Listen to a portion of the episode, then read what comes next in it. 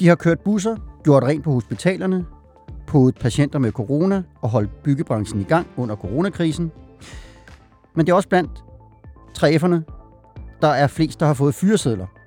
3F's medlemmer har i høj grad været med til at betale prisen for den coronakrise, der forhåbentlig nærmer sig sin afslutning. I dag ser vi på, hvor 3F'erne står efter tre måneder med covid-19.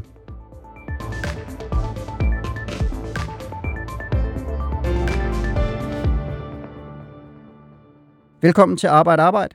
Jeg hedder Morten Olsen, og jeg er din vært i dag. Vi har også gæster i studiet. Det er Helene Olesen, der er journalist på Fagbladet 3F. Velkommen til dig. Tak for det.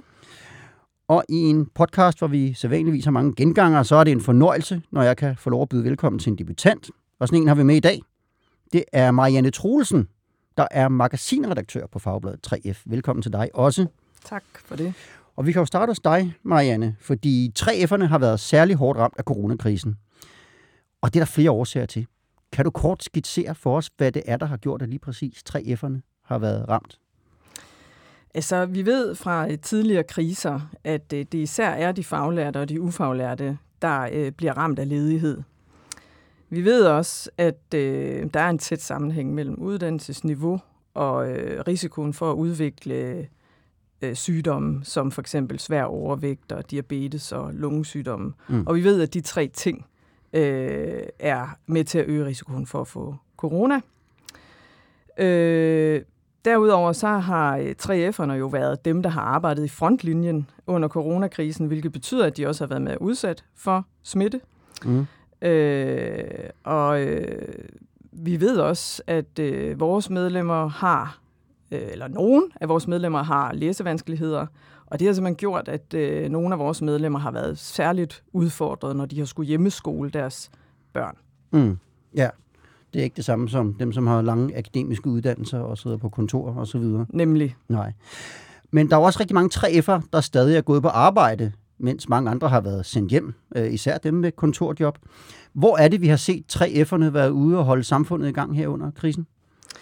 Jamen, øh, vores medlemmer, de arbejder jo for eksempel i transportbranchen, hvor de øh, er med til at fragte, eller hvor de fragter øh, jo passagerer rundt i busserne i, mm. øh, i landet. Det er også dem, der leverer varer til dagligvarerbutikkerne. Øh, de gør rent på skoler og hospitaler, øh, og det har der jo været skruet op for, øh, altså rengøringen på, på de her steder her mm. i coronatiden.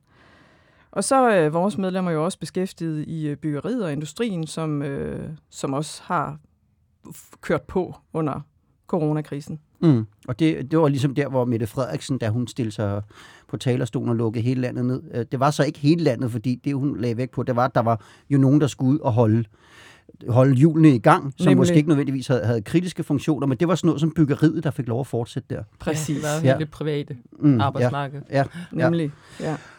Men er der så nogen af de her grupper af 3F'ere, der har været særligt udsatte?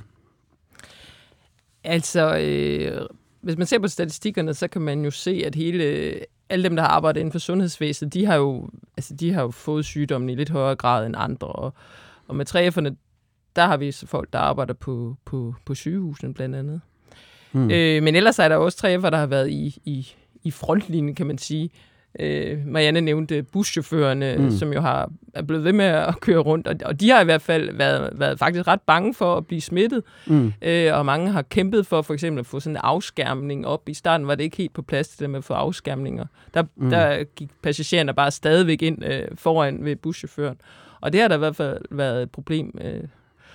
På byggepladserne er der også nogen, der har, har, har været bange for at, at arbejde. Man synes, man har simpelthen arbejdet for tæt og siddet for tæt i i de her øh, skurvogne, hvor man sidder og spiser og sådan noget. Der har ikke været ordentligt afskærmet. Og Nej, også fordi, det kan jeg huske, at vi talte om tidligere her i Arbejde Arbejde, at der har været mange øh, udlændinge, der stadigvæk har haft adgang til byggepladserne.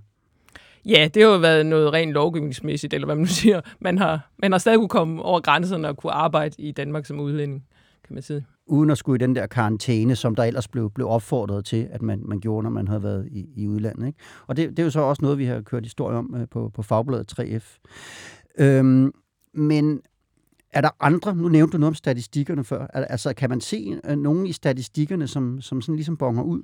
Ja, der er en, altså, der er en gruppe, der har bonget ud, både i forhold til, til ledighed og i forhold til, til øget smitte, og det er, det er indvandrere, især indvandrere med anden etnisk baggrund. Og der har vi selvfølgelig også 3F'er repræsenteret, men, men det har været meget, man har sådan sjuset sig lidt frem i forhold til, hvad årsagerne kan være, men det er blandt andet, at de, nogen bor i, i de her store, øh, altså for eksempel Brøndby Strand, Ishøj, nogle af de her større boligkomplekser, hvor man simpelthen har haft svært ved at holde afstand. Mm. Og så er der også mange, der måske har nogle jobs, hvor, hvor du netop er stadig i kontakt med, med mennesker, hvor du så ikke har... Altså, du er ikke blevet sendt hjem, ligesom akademikeren, der har siddet og taget hjemmekontoret mm. med i sommerhus. Ikke? Det, det har almindelige skraldefolk og buschauffører altså ikke. De har, mm. de har altså arbejdet fuldstændig på lige vilkår.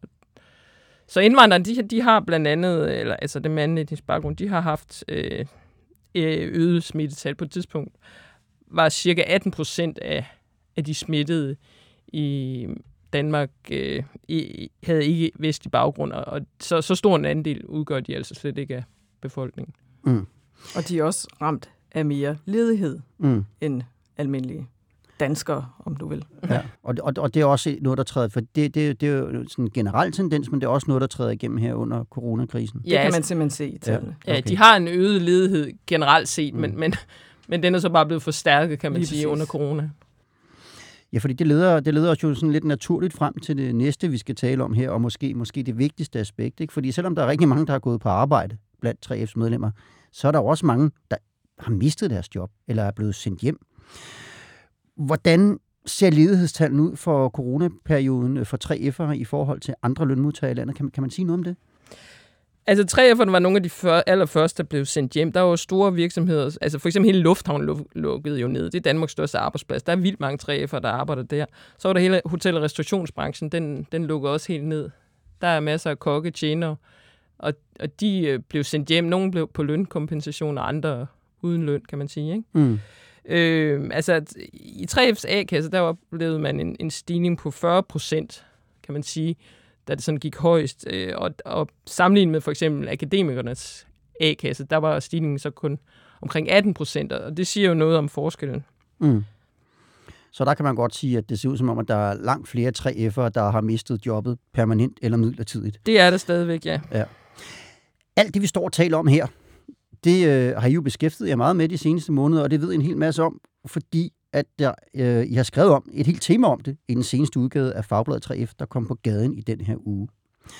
I har talt med en masse forskellige 3F'ere, der har været påvirket af corona på den ene eller den anden måde. Og inden vi går videre, så vil jeg gerne lige afspille et lille klip for jer. For en af de 3F'ere, I har talt med, ham har jeg også talt med. Han hedder Bjarne, han er 62 år, og han har arbejdet på værftet, der hedder Årskov Yard i Frederikshavn. Og der har han arbejdet i sammenlagt cirka 35 år. Men i marts, der var han en ud af 86, der fik en ærgerlig besked fra chefen, som han fortæller om her. Over middag, der fik vi så alle sammen, eller de der 86, de fik så en kuvert, hvor der stod, at øh, vi var midlertidigt hjemsendt på grund af arbejdsmangel. Og overgik så til A-kassen, og det, det var jo så allerede på onsdag morgen kl. 7.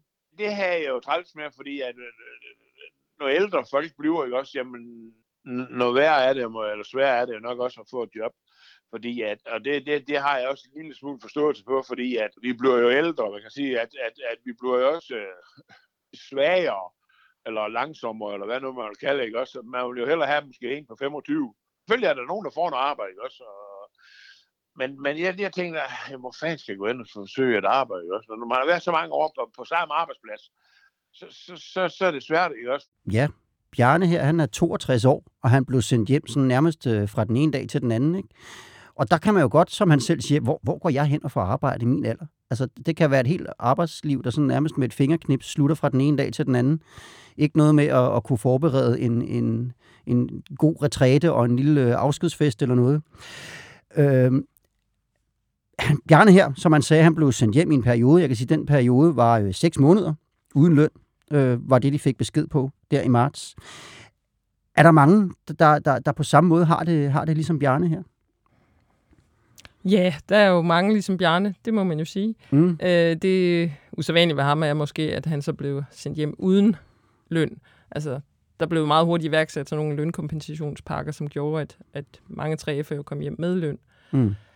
Øh, men og så siger han selv det der med, at han er 62 år, og han har, jeg så vidt jeg husker, så er han faktisk tømmeruddannet, men det har han ikke arbejdet med i 100 år.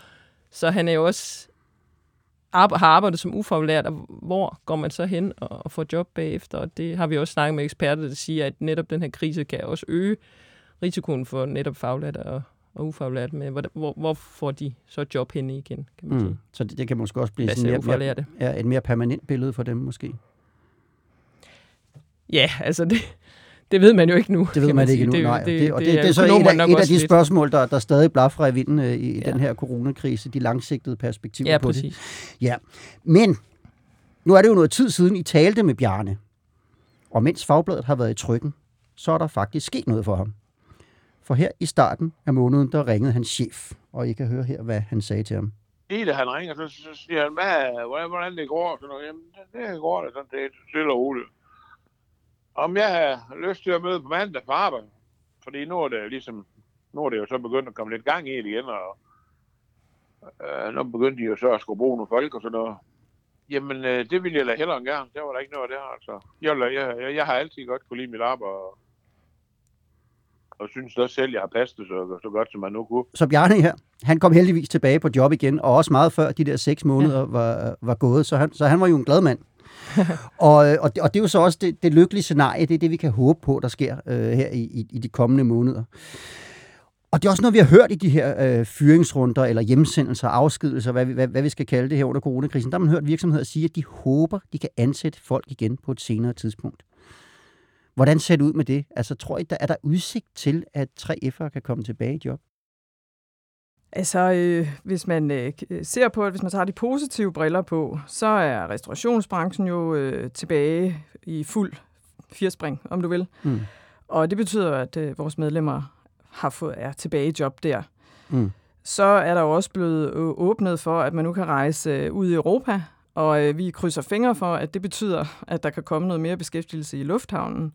Selvom øh, der godt nok lige nu skriver vi jo historier om, at de store handlingsselskaber i lufthavnen fyrer for fuld udblæsning, altså 90 procent af deres ansatte.